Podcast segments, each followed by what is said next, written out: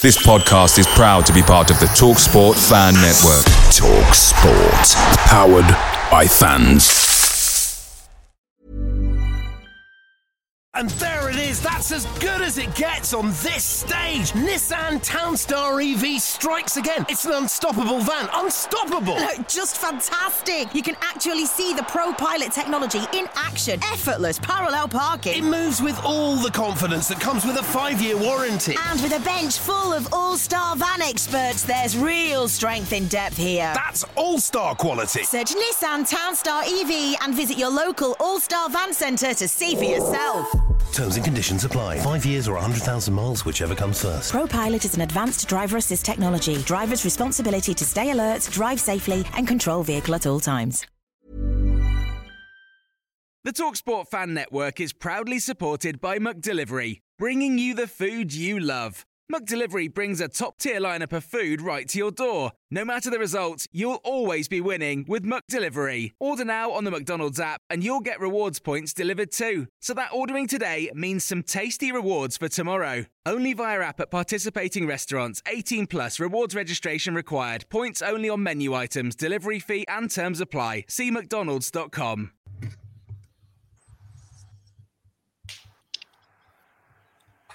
Welcome back, everyone, to Talk of the Devils podcast, brought to you by talkofthedevils.co.uk, your number one independent Manchester United podcast.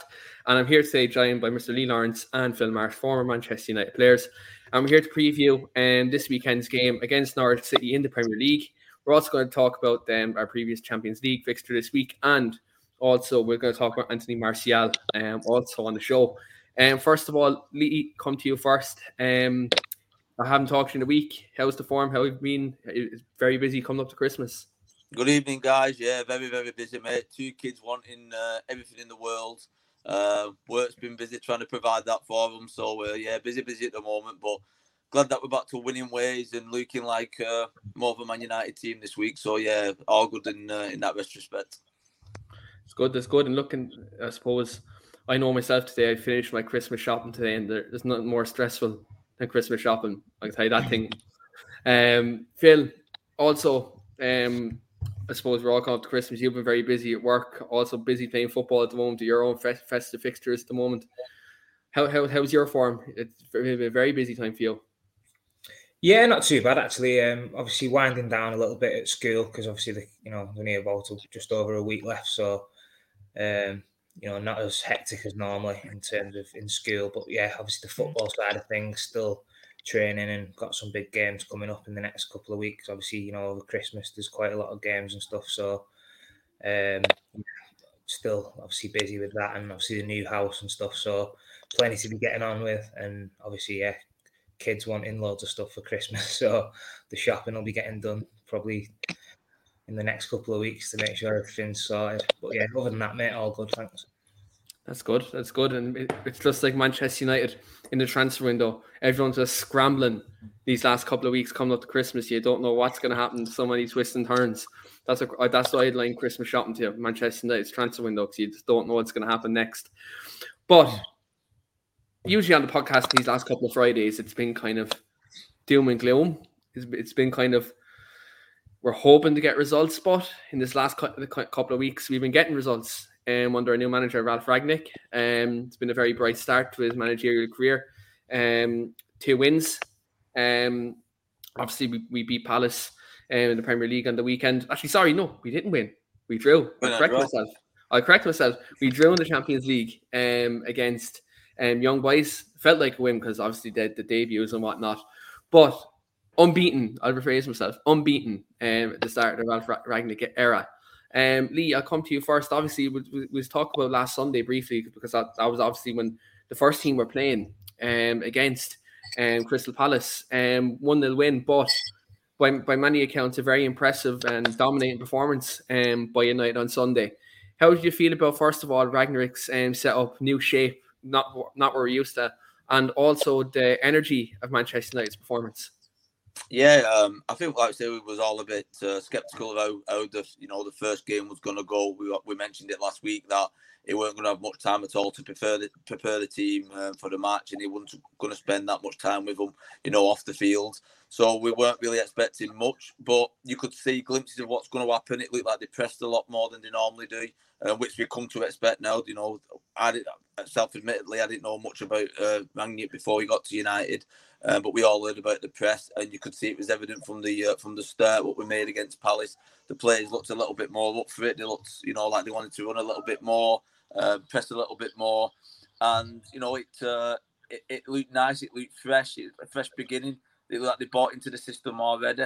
Um, and long may it continue. Yeah, absolutely. I think for me, like especially looking at the looking at the level of performance and the, the energy, especially if you look at that first 45 minutes. So I think that the energy and the, the pressing was there, the aggressiveness in midfield, and you could see, you know, that this is a much different tempo that we're, we're, we're used to used to seeing kind of this season. If you, if you look at the previous games, kind of the last couple of months, especially in the bigger games, we've been lackluster in terms of our energy in midfield, in terms of our press, in terms of our overall kind of um, in, industry, in, in, especially in the midfield area.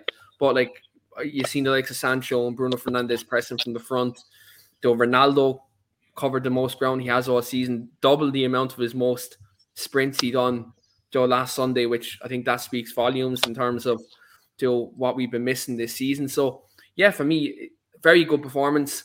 Joe, it was a breath of fresh air, especially the first half, because I think after about 60, 65 minutes, you could see these players weren't used to pressing. You could see us kind of petering out a bit. You could see that, you know, we're, we were a bit tired, you know, coming towards the end of the game. But, you know, all in all, very happy with the performance, especially if I if I just shout out to Fred, who I know Lee massively rates and has been to have been one of his biggest supporters this season since Chelsea, he's been a very good player. But on Sunday, he was outstanding against Palace, and you know, very well taken goal with with his with his right foot as well, which nobody was expecting that. But absolutely great finish. Um, Phil, just your, yourself as well. What was your overall thoughts on the performance um on Sunday? And also, just I'd like to pose another question: the performance of Marcus Rashford. Um, he seems to be in a bit of a bit of a kind of a, a rut recently. Um, since coming back from injury, do you maybe think it's just going to take Marcus some time to maybe you know find his feet and get back to that kind of full sharpness, you know, that we're all used to seeing Marcus display. Yeah, definitely. I mean, I, I, agree with both both what you just said there in terms of the performance against Palace. I think first half, especially, was probably one of the best performances I've seen this year uh, collectively. I think the only thing missing was obviously the goal. Um, but yeah, as a team, looked a lot more on the front foot. Um, a lot more of identity and, and sort of, you know, the players seem to be all working in tandem. And, and I think it was a, a really good performance. Um, again, yeah, second half, they, they, they did fatigue a little bit after the hour mark. And um, it was always going to be them uh, one of them games. I, I, did actually predict that Keane for the second week running. I think I, may add that the, the result was going to be 1 0. Um, so I'll just get that in there as well. But yeah, I, I, think yeah, it was a it was a good performance, as I say, solid performance, and um, yeah, it was it was good for Fred. I think who, has been outstanding. I, I just I'd obviously like to give him a special mention. I've given him a bit of stick over the you know the, the past few months and stuff, but he's been probably one of our best players. Um, certainly in the last uh, couple of games, he's he's been everywhere, and he's sort of on the ball now. He seems to be a little bit more um, consistent and, and a bit more quality. I, I seen him wrapping a few passes into the striker's feet, which I was, you know, I, I was I, I, love all that because that's the kind of standard and that's the kind of level that you know United should be used to, and and, and the centre forwards obviously thrive off that kind of service. So yeah, great to see Fred, and and obviously all credit to him for you know keep working hard and putting in them performances just touching on Rashford, I, I, think, yeah, you know, when he came back, obviously he'd been out for quite a while, and you know, he came back into the team and he, and he looked quite good. Obviously, he got a couple of goals, although, you know, his performances probably weren't back to, you know, what what we've expected and what he's obviously used to. But obviously, that just comes with match fitness. And I think for me, I think obviously now he's he's getting to a situation where he's been back now for probably you know six weeks from from when he he come back and you know he's he's starting to get his match fitness up. Maybe his confidence isn't quite there yet. Um, but I think obviously get keeping him in the team and giving him that run of games will, will only do him good. And you know, I think now with the the Rangnick uh, sort of um, where we're going to play, I think he's going to have a big part to play in that because obviously he's got the pace and the, the fitness levels that we're going to need. Yeah, I think if you look at Rangnick's system, Marcus especially, I think, can be fluid. I think in, in, in the sense of he can play either as that left sided striker or he can play in that left attacking midfield position. He can occupy either one of the positions because um, he is versatile in that regard. The only thing I worry for Marcus is the former Mason in these in these last couple of weeks. He, Mason's been getting goals and assists, and you know, for me, I think he might his place could be in trouble if he doesn't pick up his form. But look, one thing we've always wanted in these last couple of you know, months is competition for places, and especially in our forward players, for them to push each other. So I think we need to be maybe maybe less harsh on Marcus. Like, look, if I when I watched the game on Sunday, I for me I was thinking like this is unlike Marcus. You know, I was thinking like what's wrong with him? Do you know because I even noticed last week against Arsenal was at the game he didn't press as much as he used to. Do you know? Now I don't know whether that was down to the fact he was playing on the right most of the game, and that's obviously not his natural position. And he found himself there uh, quite a few times against Palace as well. I don't know, maybe is the fact he's not comfortable over in that right wing. But other than that, you know, it's I, I don't think I can be too too harsh on him because considering the, the contribution we Rashford has given us, especially in the last two seasons when he's been injured, you know, and he's been scoring two back to back twenty goal seasons through injury. So I think maybe it's a case of there's physical fatigue there because obviously still recovering probably from that injury and he's still obviously trying to find full fitness and form. But if you think about the summer as well, there's probably mental fatigue there over that whole thing happening in the Euros as well. Maybe though we can take that into account as well. So look, hopefully he can pick up his form um, Joe as quick as he can because look, there is there's no secret Edinson Cavani is coming back this week as well. Obviously, Mason is finding the form, and look, Cristiano's Cristiano. Cristiano is the, the most clutch striker in the world. So, like Marcus, I know this this formation can benefit him, and he can play in a number of positions. But we need to be playing our players who are on form at present. At the moment, he he's borderline kind of off form at the moment. So I think we we do need Marcus back to his best because we want to be challenging top four and, and challenging in the Champions League, which is our goal now for the rest of the season you know, we do need um, Marcus back to his best. But I want to touch on the Champions League game because since obviously that's a complete contrast to what Sunday was. Um, but the reason why I wanted to touch on this game, you two, even though let, let's face it, the game itself didn't bear much significance in terms of what's going to happen in the next round. We we had top the group confirmed before the game, um, but there was a lot um, of youth players in, in the squad on, on, on Wednesday. And a lot of players who are academy graduates and also a former teammate of you both as well in, in, in, the squad. So it's come to you firstly. Obviously, we've seen the the squad list um, for for the young boys game on Wednesday. And a lot of academy players, obviously Shor Shoretire, Zidane Iqbal, Anthony Elanga, Mason Greenwood, Charlie Savage, Tom Heaton. For you, when you looked at the the young players playing. And obviously, a game, Champions League game under the lights, Old Trafford. What was your overall emotion seeing kind of that, that amount of youngsters playing a Champions League game under the lights, Old Trafford, especially in this kind of new regime under Ralf Rangnick?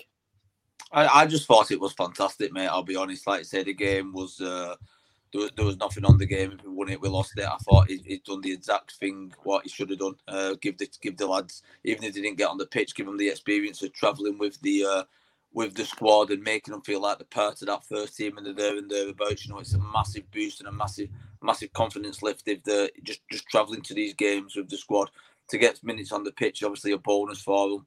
Um, some of the lads have, I think, uh, I heard Savage say on the on the uh, the commentary that his lad and is it Zidane? They've been there from five years of age, and they've both made the debuts together in a Champions League game. I mean, what more could you ask for? Like, absolutely fantastic. I mean, if, if they never want to play football again, what what a memory that is to have and to hold.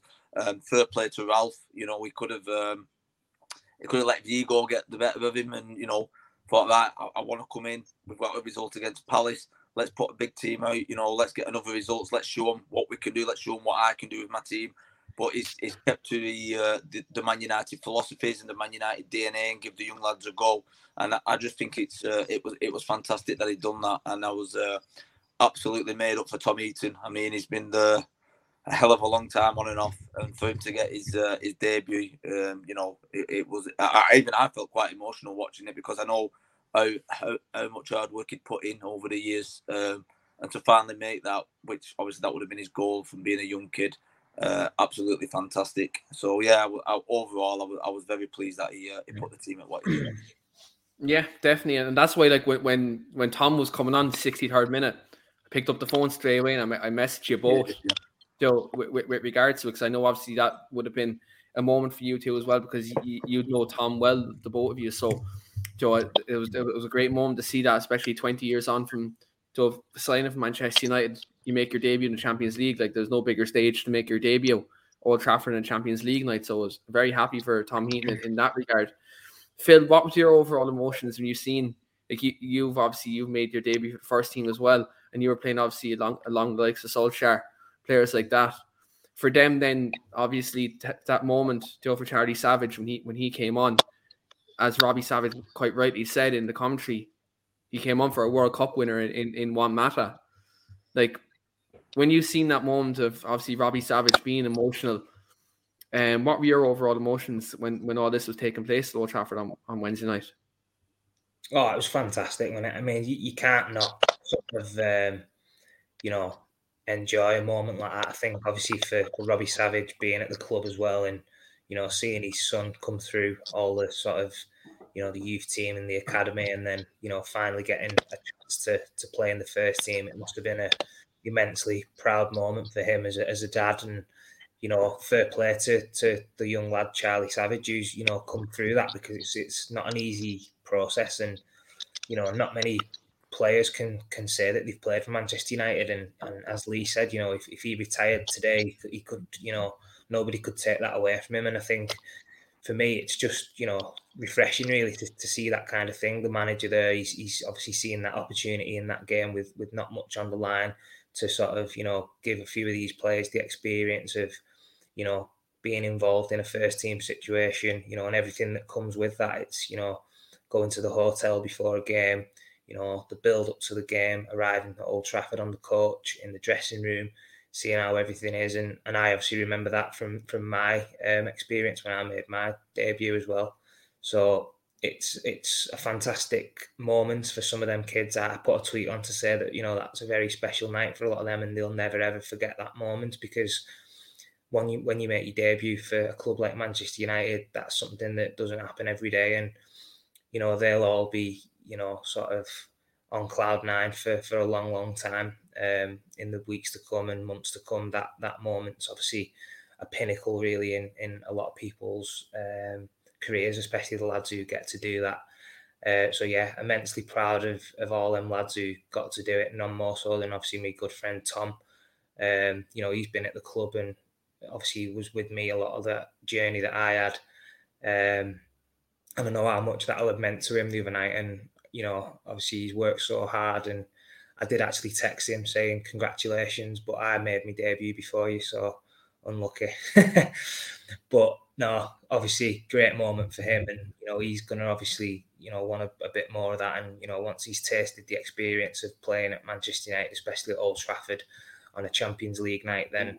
you know it's it, it doesn't really get much better than that. So hopefully he can get a little bit more game time in in the weeks and months to come. Yeah, one hundred percent. And look, we do still have tournaments like the FA Cup this season where Tom Heaton may get more games because there is speculation that Dean Henderson may move on in January on loan. So if that's the case, then though Tom will have opportunities to, to play this season.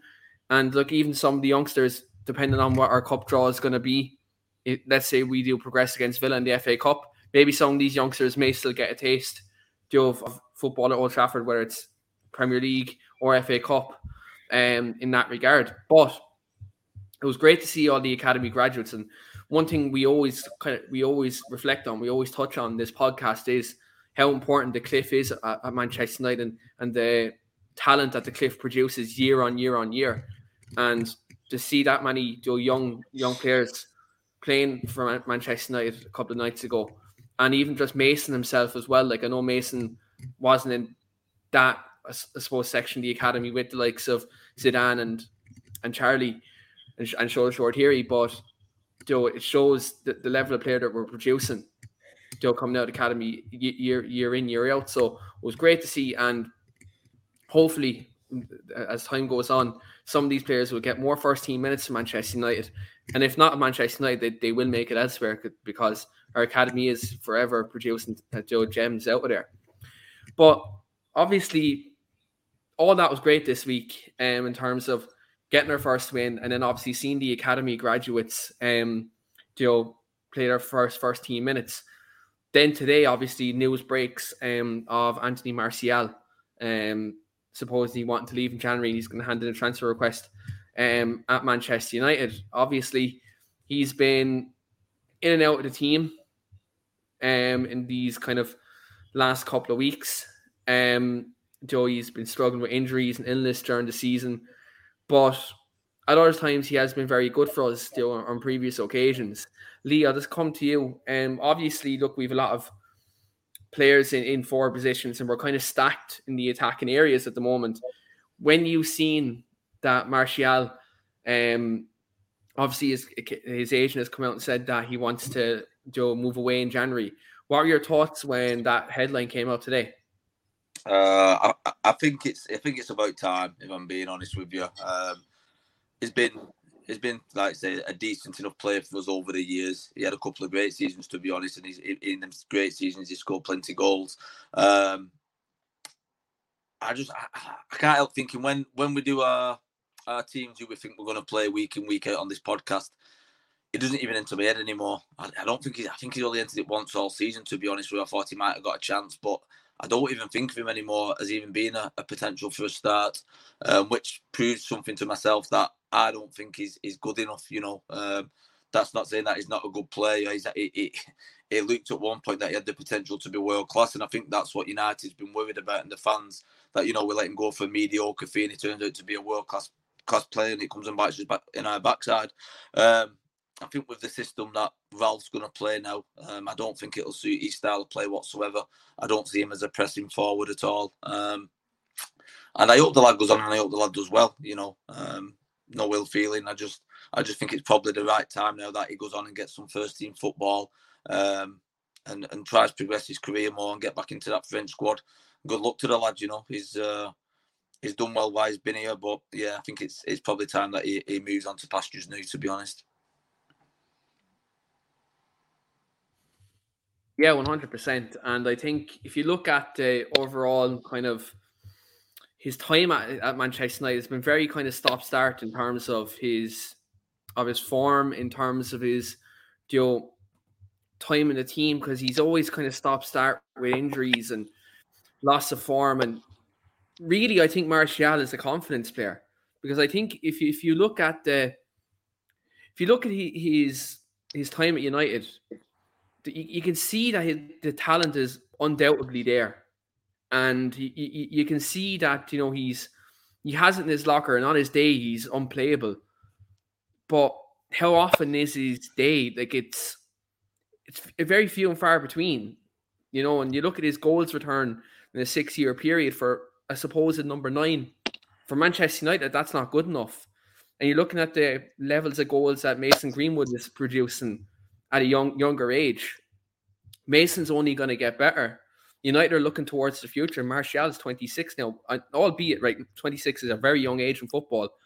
But if, if you're talking about really developing in the future and, and like you know, really wanting to move forward, you want to be looking at players like a Mason Greenwood who, you know, you know isn't going to down tools, who doesn't have a history of down in tools.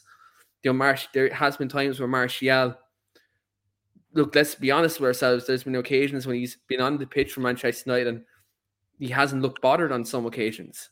And I'd probably take a bit of stick for saying that because, uh, look, I'll be wholeheartedly be honest and say that there has been times where he doesn't look like his heart is in it. And maybe is that because he's not happy and he wants to move elsewhere.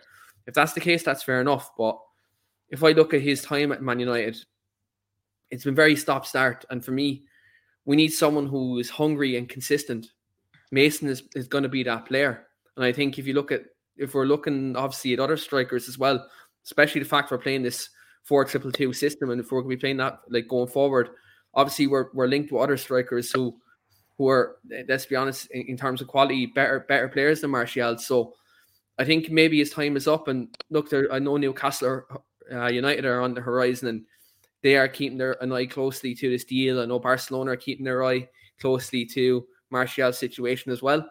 So let's watch this space. Let's see what happens. Um, and look, I wish him all the best, whether he stays or whether he, where he go or whether he goes. But for me, I think maybe time is up now. If you're looking at the current, you know, Manchester United squad we have, and as you quite rightly said, Lee, as well, how many times have we picked the starting eleven this this season in games where they've been dead rubber games, but also other games where you've had players out. Martial has never come into the reckoning, and that's been kind of the same with other with, with you know with quite a few other players who were on the fringes. But Joe Martial, if you look at the current overall squad, he doesn't have a place at the moment, and especially in this system where we're going to play a high press and you're expected to work hard when he doesn't have a history of that. Though the tide is against him, I think now is probably the right time to go whilst he's still at an age where he can, you know, obviously reach it, maybe reach his potential and maybe do it elsewhere. But Phil, obviously, you're forward and yourself, so you could probably re- you can relate to a player like Anthony Martial in terms of you know, having competition for places you know, at the football club. For you, what do you think about this kind of situation now? Do you maybe think it, it is the right time for him to go? Yeah, hundred percent. I think for me personally, the Martial situation, I think um, in moving on at this moment in time is probably the, the right decision, and I think it's probably best that that happens for both parties. Really, I think as we've just touched on, I think in terms of at United now with with the new style of play, that's not going to suit his game. Um, I think he's probably fifth or sixth in the in the pecking order for me um, at this moment in time. I think he looks shot of confidence, um, and when he does play, obviously, you know there there is that sort of consistency factor that's always been there with Anthony Martial. Obviously, when he first signed, he looked you know a really really lively player, and I was really optimistic about what he could do. Um, obviously, a, a, lot of fantastic moments, and, and obviously the goal against Liverpool sort of stands out for me as you know one of his his big sort of um, moments, but we've we've not really seen enough of that for um, a long period of time with Anthony Martial, unfortunately. And I just think it's the right time for him now to maybe move on. And, and obviously, being the age he is, 26, you know, he should be in his prime for me. And in the last year or two, certainly he seems to sort of took a few steps back from from where he was. So if he does move away now and, and gets a new club, you know, it's a fresh slate for him and you know that could be the turning point for him, and, and he could then kick on. And, and I wish I wish all the best for him because you know he's a, he seems like he's a nice enough lad, um, but he's just obviously for for one reason or another not quite sort of you know hit the levels that we probably all expected him to. Um, and obviously that's down to a lot of things. I'm not knocking the lad; he's had a lot of injuries. You know, there's been really good competition for places, and I think it's just the right time now that he moves on and, and gets into another team where he's going to play week in week out, gets his match fitness up, his confidence back, and and obviously just you know that that's what you need to be doing as a striker. I can relate to that myself. You know, if you play in a game and you and you don't play again for a couple of weeks and you get in half an hour here and there, you can't really get into any flow and you can't really sort of get your your your match fitness to where it needs to be to be performing at the, the top level, especially in the Premier League. So yeah, I think you know he's been a good servant overall when you look at you know what he's contributed. But I just feel, you know, he's he's not really going to you know be in the reckoning for for this current crop of players, and the right time for him to move on and and you know hopefully sort of reignite his career.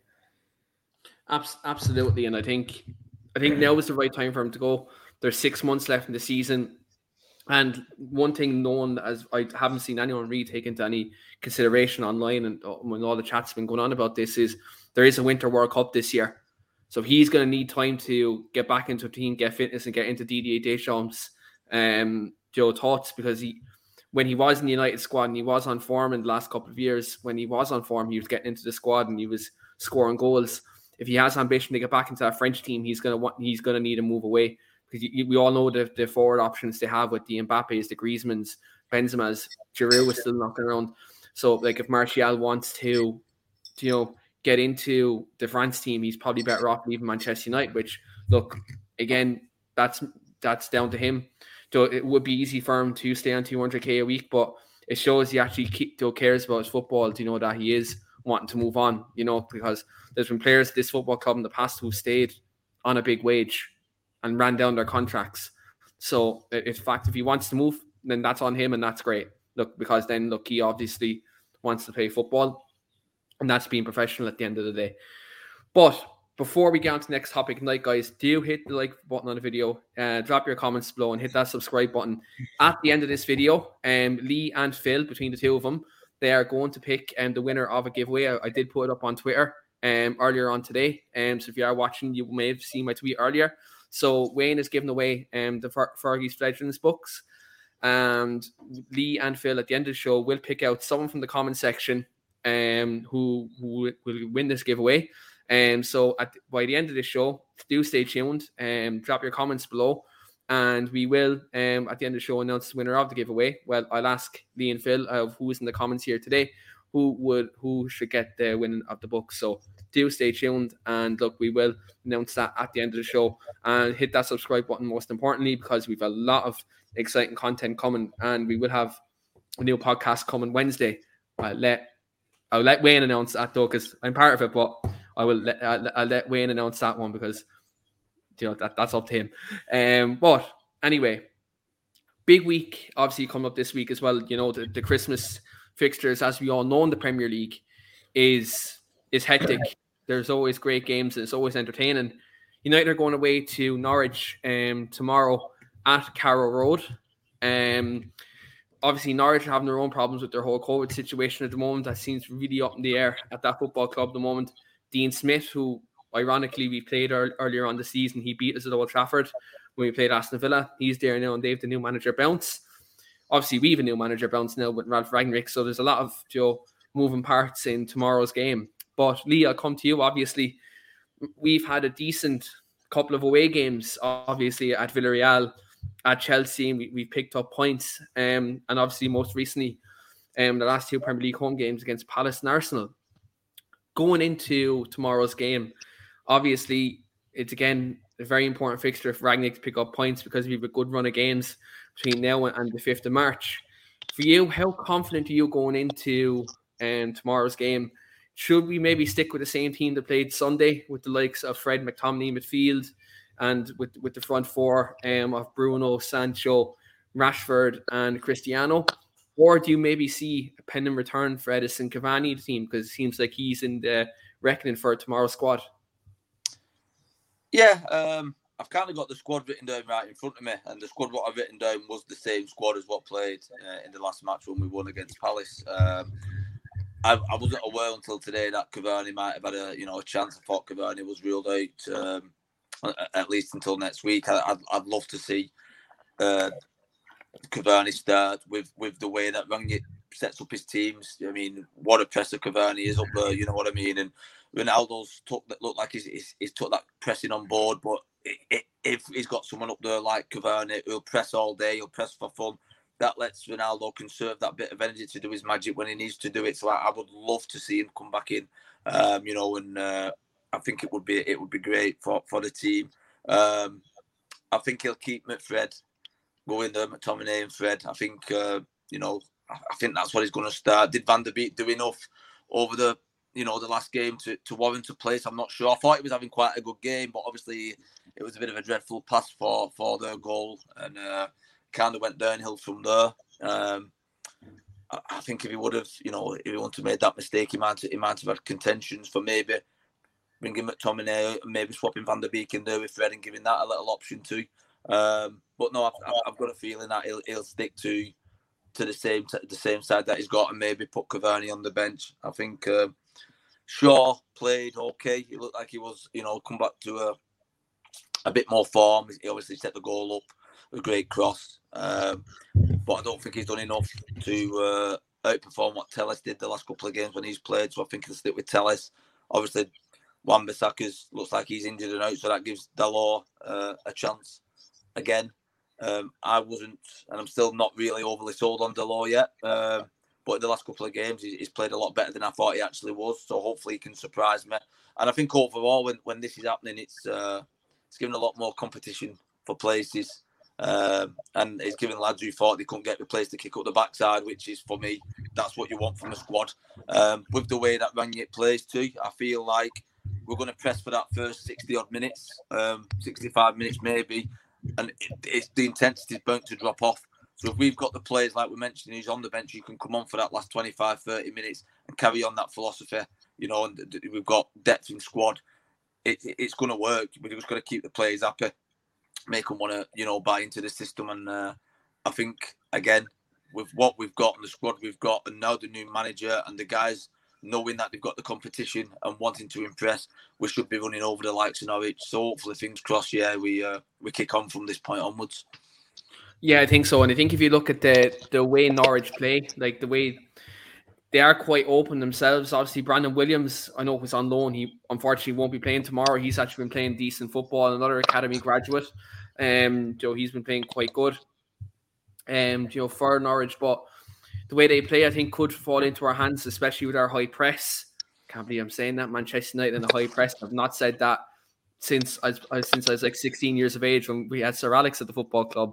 Have not said them them words in one sentence since then. But yeah, but us we're high press tomorrow. A lot of energy, desire, and look, I think if if you look at the with the way with the quality of player we have, I think we should be rolling over Norwich tomorrow. Now, obviously, look, I said that about Watford when we played them a few weeks ago, and we all know what we all know how that went.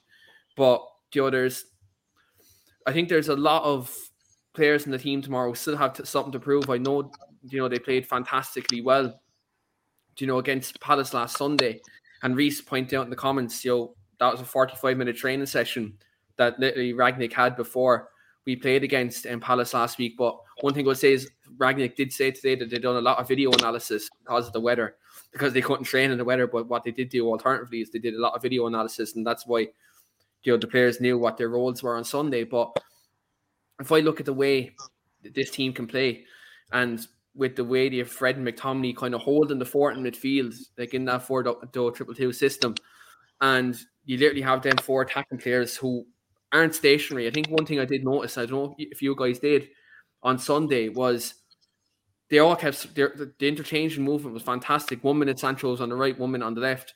Bruno was in as a second striker, but then at other points he was picking up the ball, you know, in, in deep positions and, and, creating chances. This formation, I think, suits us. And I think if you look at the the Norwich Norwich backline tomorrow, they, they have been they've been leaking goals this season.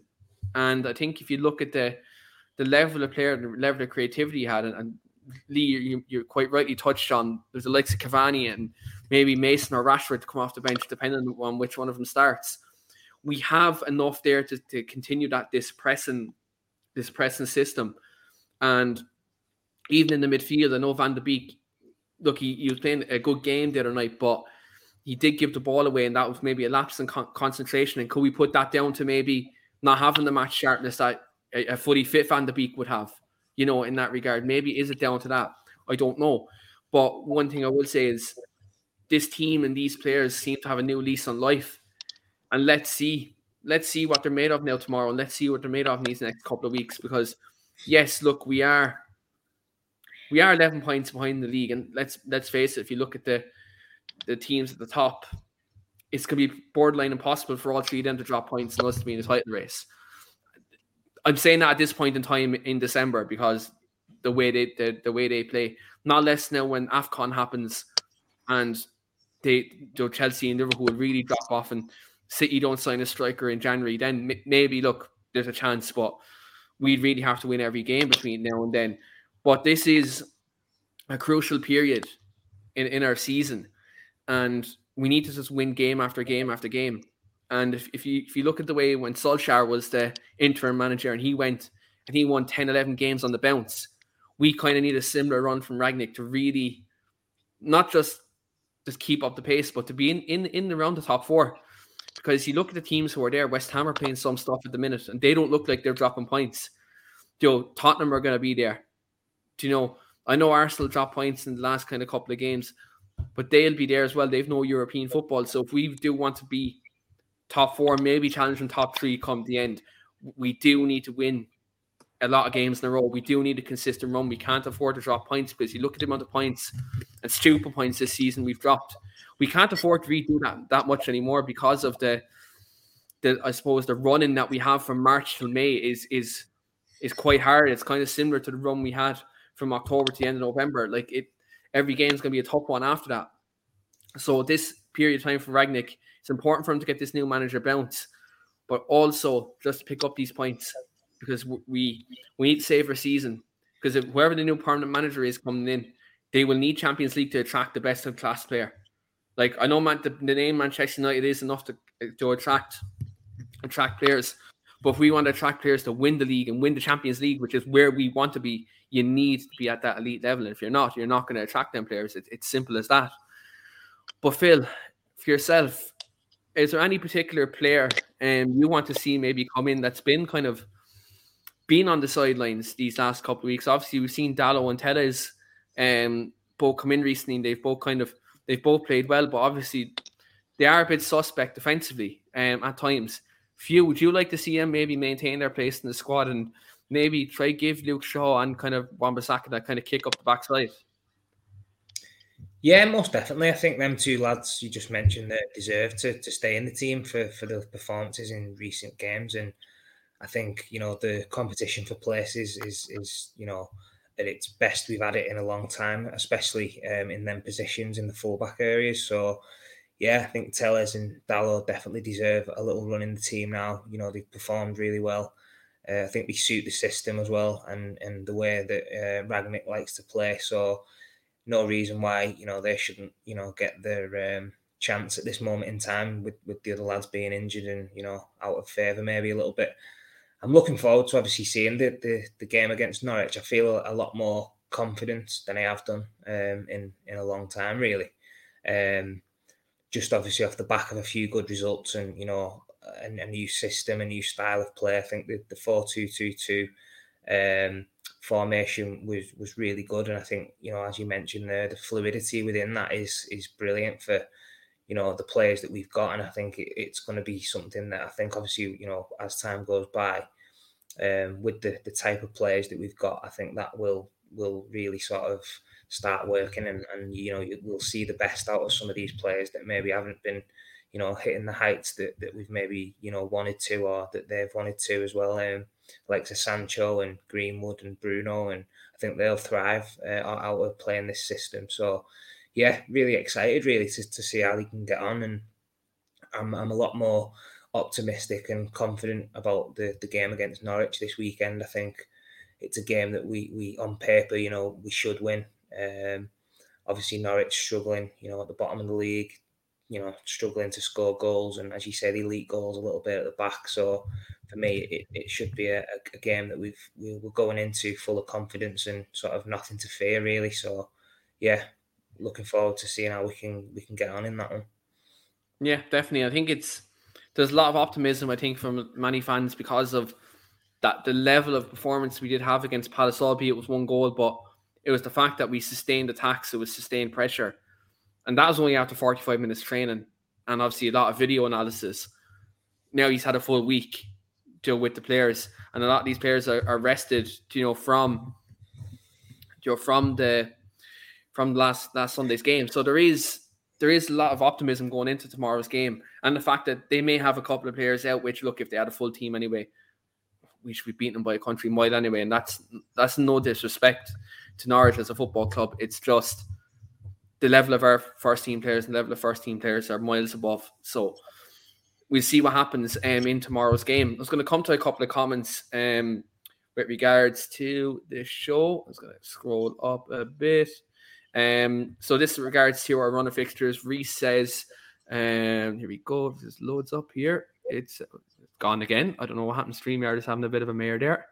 Um, it says Villa and West Ham will be the tougher ties of the upcoming 12 games, but the rest are extremely winnable. Those two will be a battle. Yeah, 100%. I think if you look at the the 12 games between now and March, they're probably the two toughest. Obviously, Villa will be away and West Ham will be at home. West Ham are always a tough test for us in recent years, and maybe Jesse Lingard will be coming back to Old Trafford as a West Ham player in that game. I will not like that because I I get a horrible feeling he'd probably score against us, and then Milly Rock in front of the singing section. I can just imagine it now. I can literally just imagine what he do there now. That would just give me nightmares. And Victoria's Secret says, I have it there now. We need to improve um, our goal difference, um, as well as we have much lower goal difference to teams ahead of us. Absolutely, I think we're only on like zero goal difference now, whereas like you're looking at teams above us from like fifth and fourth, like they they're like on plus five and plus ten, I believe, or something like that. Maybe the comments will correct me, but our goal our goal difference is lot is inferior to the teams above us. So we do need to pick up good results and we need to start scoring goals because we had we do have problems that in in the league. Um, Jim James is in the comments, and um, he says five 0 tomorrow. That's that's that's optimistic. That's optimistic. Um, come to more comments there now. Um, and Shane says good evening, boys, as well. So Good evening, Shane. Hope all is well, pal. But one of my favorite parts of the show is our starting 11 predictions because Phil seems to be getting the score predictions right a lot lately. And he's also getting these starting 11 predictions a lot lately. And I'm not getting anything right, and I'm not liking this. So hopefully this week I'm going to get the 11, starting 11 prediction and score prediction right. And if not, I'm going to have to surrender next Friday. But anyhow, um, first of all, Lee, give me your starting starting 11 prediction um, for tomorrow's game, and then following that, give me your score prediction as well.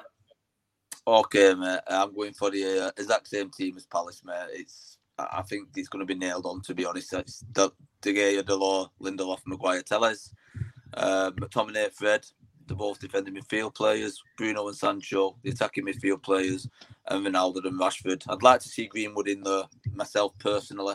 Um, I think uh, I think he deserves to you know get a start, but I think Rangnick with the system he plays and the, the type of player Rashford was, he'd like to get him on form. He'd like to give him them running games um, because I think he'd fit the, the, the system superbly. So I think he'd, uh, he's going to hope that Rashford finds a bit of form. Just just going a bit on Rashford, I was I, I was just going to say to Phil um, when Phil was on about it, he missed pre-season, didn't he, Phil, with his injury? Mm. And I think if you ask any any, especially a striker, it's it's massive, massive setback if you miss pre-season. Um, it's like he's, he's, he's still catching up now from the fitness levels where he should be within this this period. So I think that's uh, one of the one of the main reasons why he's probably not up to speed yet. He needs, you know, just needs that little bit of time. And we all know on his day what a player Rashford could be. So I think patience is the key with him at the moment in time. So yeah, I, I would definitely go for for that um, that starting eleven. Um, the only one other thing I would have said, and I've got to mention it because I've championed Fred a lot on this podcast, which you know, uh, and it's starting to show now, which means I'm not as stupid as many people think I am. Um, but I think one of the main reasons is um, it, it, it's come to light that he's, he's, playing, you know, a lot better than he was. Is he's not necessarily just playing as a six. He seems to be pressing a lot more, and you know, finding decent balls and setting things up. I wouldn't be surprised over the season whether Ralf tries to put him forward a little bit more, maybe bring Van der Beek in with McTominay and give Fred a little go up top as an as an attacking midfield player. I think that could work out well. So I think that's one to watch for me.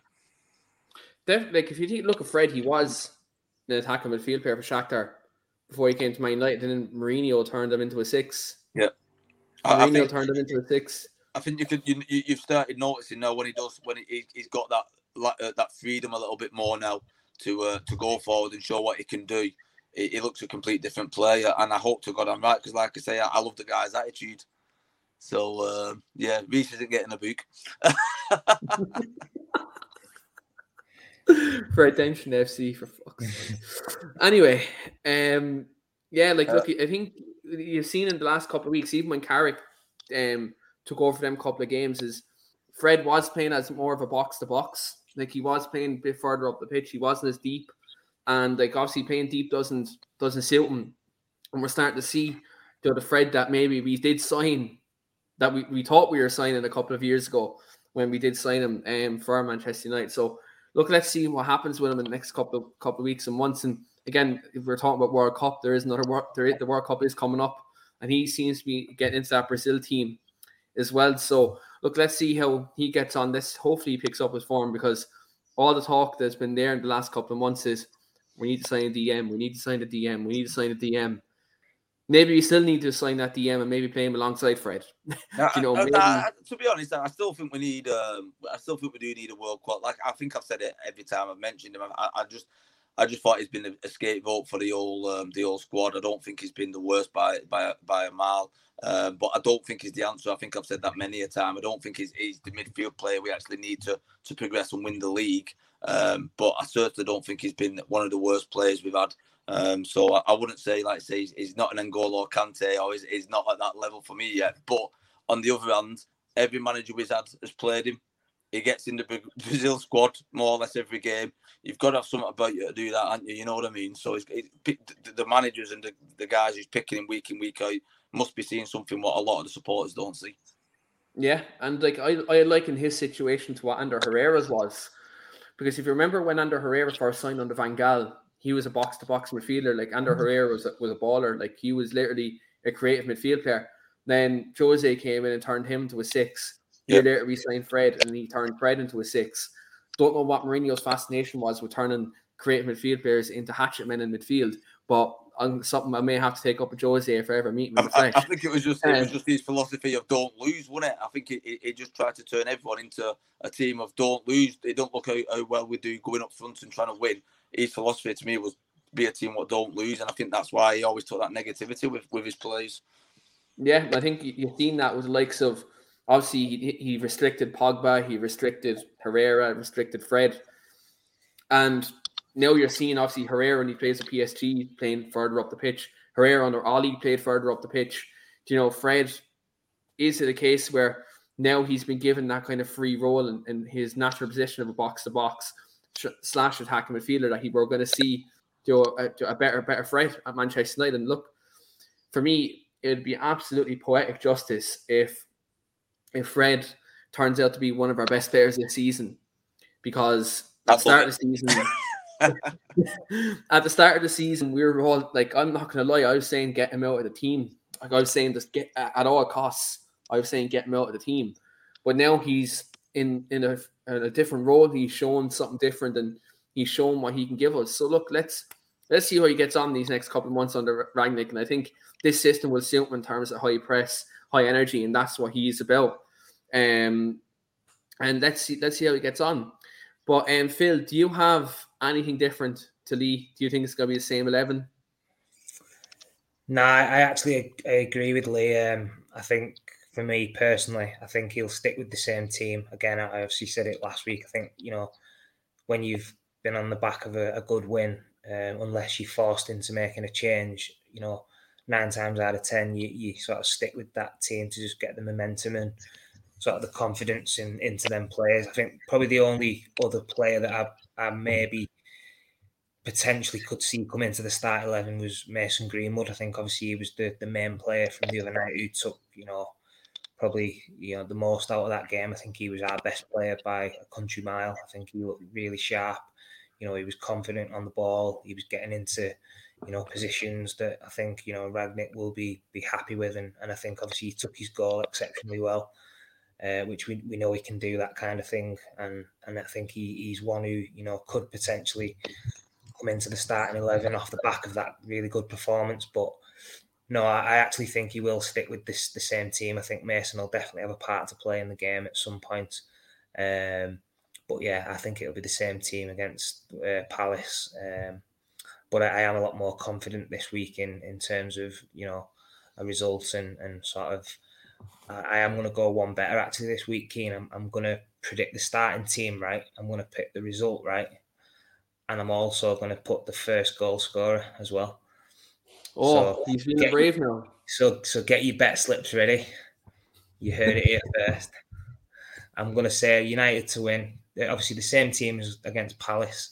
I'm going to say United to win 2 0. And I'm going to go for Sancho, first goal. So that's my prediction 2 0 United, Sancho, first goal. Sancho first goal scorer, United 2 0.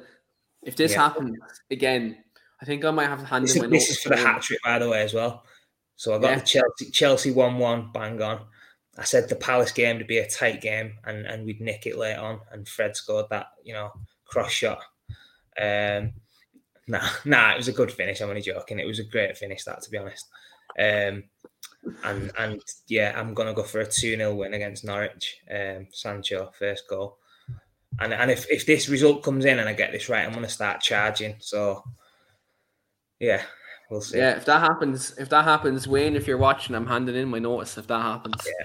One hundred percent. one hundred percent. and I want ten percent of any any money he's making.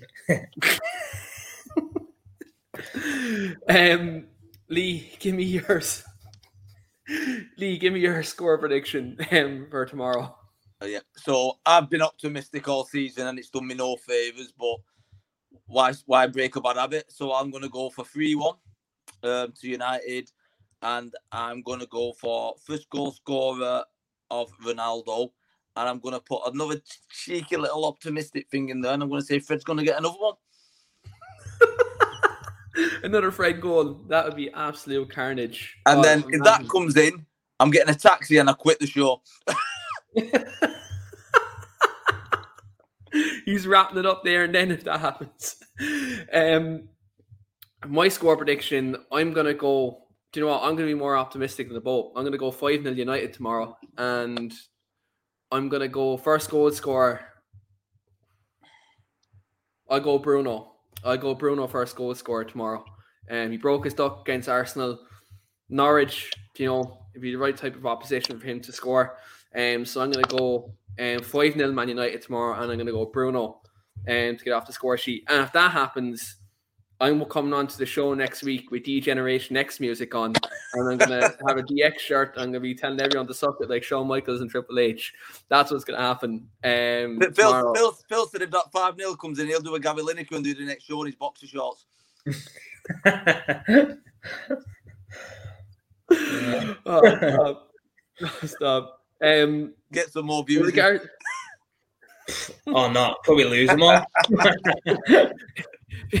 viewer discretion is advised if that happens. yeah. Um, but obviously, look, just before we, we, we wrap up, um, we do have obviously the Christmas period coming up. Obviously, there's been a lot of um, classic games for Manchester United over the over the Christmas period. We obviously have had the the games against you Middlesbrough. We've had the games you know against Newcastle, Tottenham, all these kind of classic games towards Christmas time. In your time playing or your time outside of the game, what is your favorite Manchester United game during the Christmas period? If there's any sort of memorable game around the Christmas period for the both of you, I'll leave this to the comments as well, um, comment section as well. Um, let us know what your favorite game was over the Christmas period. Lee, I'll come to you. What is your most memorable uh, game for Manchester United in I and think around you the just mentioned it. I think it was was it the Middlesbrough game? I'm trying to think back to the Middlesbrough game. It was the Middlesbrough game, wasn't it, where we had uh, was it Middlesbrough or Sunderland? I can't think which one it was, and it was an absolute corker. Or was, and we played. There was another one that was Newcastle, weren't there? Yeah, Is anyone there? Hello. Oh, my mic's gone I'm again. to think which, which one with here. I don't know if you can hear me, guys. You've gone. I can hear you. Come on, Lee. You just named every Shit. team that's ever His played in internet's the up- Premier dropping League. out. didn't you? Just named every team that's ever played in the Premier League and said, "Oh, that was a good one." Sunderland, Newcastle, West Ham, Tottenham. Phil, um, I think these internet probably dropped out there. Um, 'cause you Yeah. couldn't hear it there for a moment. Um, what is your most memorable? What would be your favorite um, Premier League game for Manchester United in around the Christmas period? You've put me on the spot here. You know, I'm trying. I'm trying to think back to to a game which there's been that many over the years. Um, I'm trying to think of one that's really stood out for me personally, um, and I can't actually think of one that I would say was was the biggest or not. Um,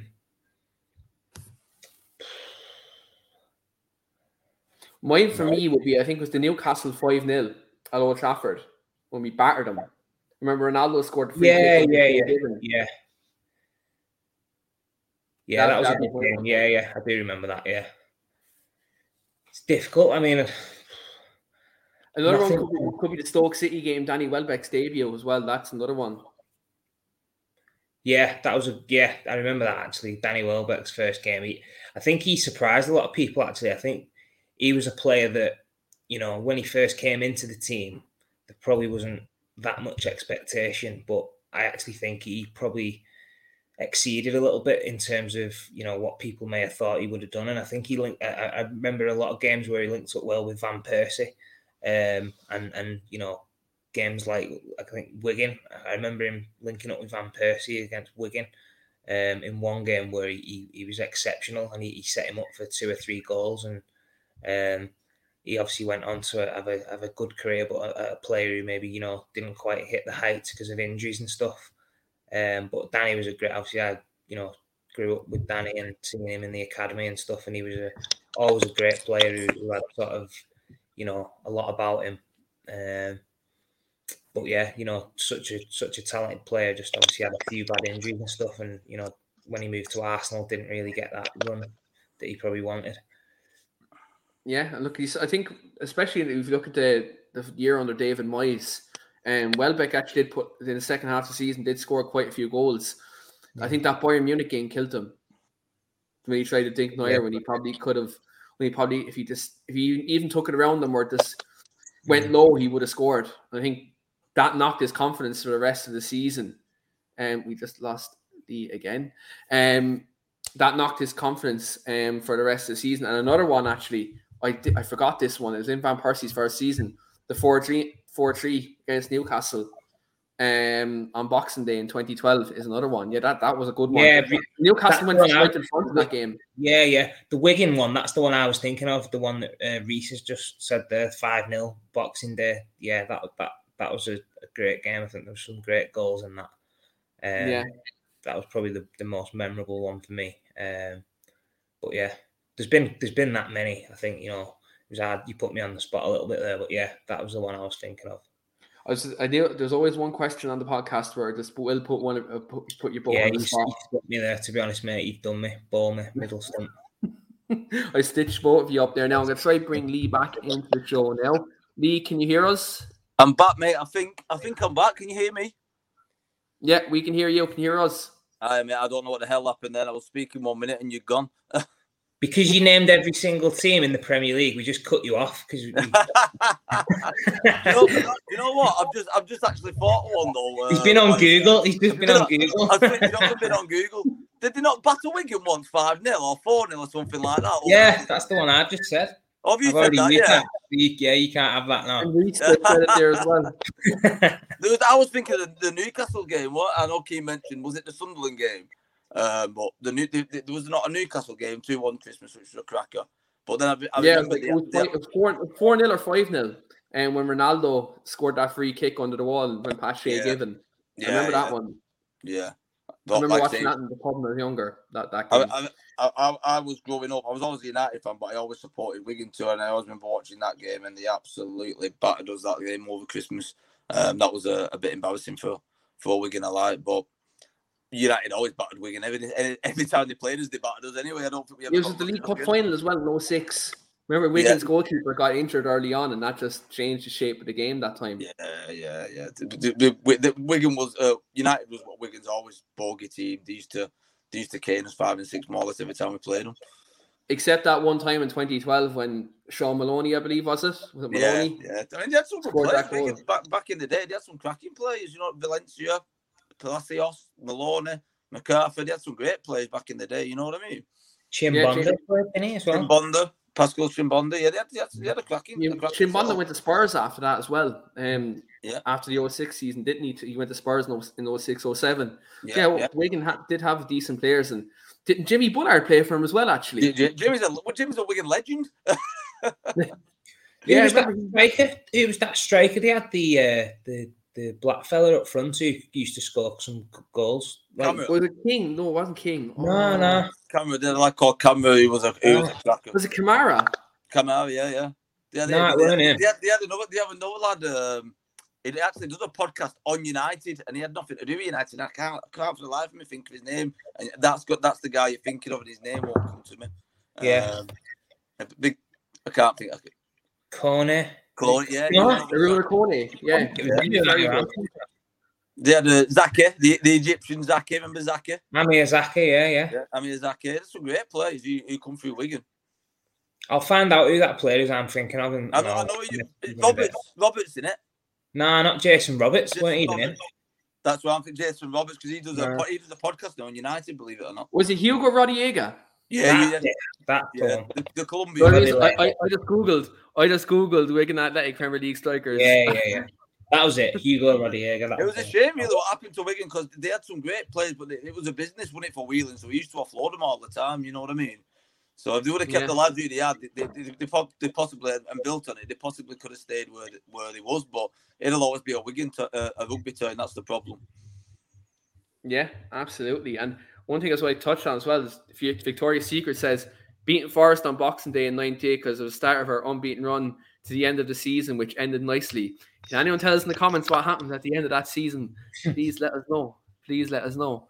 But we've come to the end of the podcast. Um, it's been a very good one. Thoroughly enjoyed it. But I'm going to leave it now down to the two two lads. Um, so obviously, start the podcast, I did say that we are giving away um, Wayne's book for the fledglings, and Wayne, I'm sorry, sorry, Lee and Phil are going to be picking the winner um, from the comment section tonight. So I I messaged in the private chat there to your boat, and I said, um, pick a winner from the comments um, at the end of the show tonight for the signed book. So guys, who is the winner of tonight's giveaway? And um, who wants to uh, say who won? go go on, Phil. I actually don't even know who's won. You know, I've not even looked at the comments. But so click the comments tab there on screen there. There. Uh, hold on. Right, ah, right. Is that you get the comments up? Ah, right. Okay, let's have a look. Um, for me, I mean, am I just picking this myself, or Lee, you having any input on this, or what? No, I have no input. You go and um, Wayne said yourself and Lee can do it. So, right, I'll take charge. Right, I'm gonna go for Reese. Reese is gonna win the book, just because I think Reese's sort of interaction has been more fluent throughout the chat, and I think you know he always comes up with some really good facts that you know a true United supporter would, would know. And, and for me, Reese is going to win the book. I think he'll enjoy that as well. I think he'd, he'd like to read some of them stories in that book. So well done, Reese. Happy Christmas. That'll be on its way to you. Well, well done, Reese. And um, Wayne has said that will be signed by Phil and Lee as well. So you'll have a signed book um, from uh, Phil and Lee, Fergie's Legends, and a lot of good stories in there, Reese. So well done. And obviously, someone who is a, an active person who supports this channel and watches every single show that we do, whether it's this show here or Wayne's podcast or Dave's podcast. So he's a true supporter of talk Devils, but also true support of Manchester United as well. So thanks very much, Reese, and do well done. And I will send Wayne on your details. I get you in contact with Wayne, and we'll get that book um, out to you ASAP. And happy Christmas as well. I'm sure I'll, I'll talk to you, Reese, before the day is over anyway. Um, but I, I, I, think, I think Victoria's Secret deserves a shout too because he, has been on quite a bit. Absolutely, Victoria's Secret has been there every single Get show. to send him a book as well. Yeah, Wayne's got loads of books. Listen, Wayne's got loads of books. We went to Old Trafford with Wayne the other week and we signed about 50 books. Wayne's got plenty books to give away. So on, Victoria's Wayne. Secret's one book as well. Wayne. Wayne, get your, pull your finger out. Pull your boots out, Wayne. Absolutely. I'll drop Wayne a message and I'll, I'll say Victoria's, Victoria's Secret and Reese. You're getting one as well. A signed book from Phil and Lee. So that will come out to both of you. I'll get both of you details. I have both of you on Twitter, so I'll drop both of you DM after the show and I'll get your addresses and I'll pop them onto Wayne and um, then as well, and we'll get that we'll get that sorted at the end of the show. But thanks very much everyone for watching. Thanks very much everyone's support this this year, and um, we do have a lot more podcasts coming this week, and they're going into New Year in 2022 as well. So thanks very much everyone for watching. Well, most importantly, hit hit that like button, smash that subscribe button, hit the bell notification, and you will get the notification of our match reaction um, tomorrow. But until then, guys, thanks very much, and we'll be back next week. Away days are great, but there's nothing quite like playing at home. The same goes for McDonald's. Maximize your home ground advantage with McDelivery. Order now on the McDonald's app. At participating restaurants, 18 plus serving times, delivery fee, and terms apply. See McDonald's.com. And there it is. That's as good as it gets on this stage. Nissan Townstar EV strikes again. It's an unstoppable van. Unstoppable. Look, just fantastic. You can actually see the ProPilot technology in action. Effortless parallel parking. It moves with all the confidence that comes with a five year warranty. And with a bench full of all star van experts, there's real strength in depth here. That's all star quality. Search Nissan Townstar EV and visit your local All Star Van Centre to see for yourself. Terms and conditions apply. Five years or 100,000 miles, whichever comes first. ProPilot is an advanced driver assist technology. Driver's responsibility to stay alert, drive safely, and control vehicle at all times. This podcast is proud to be part of the TalkSport Fan Network. Talk Sport. Powered by fans.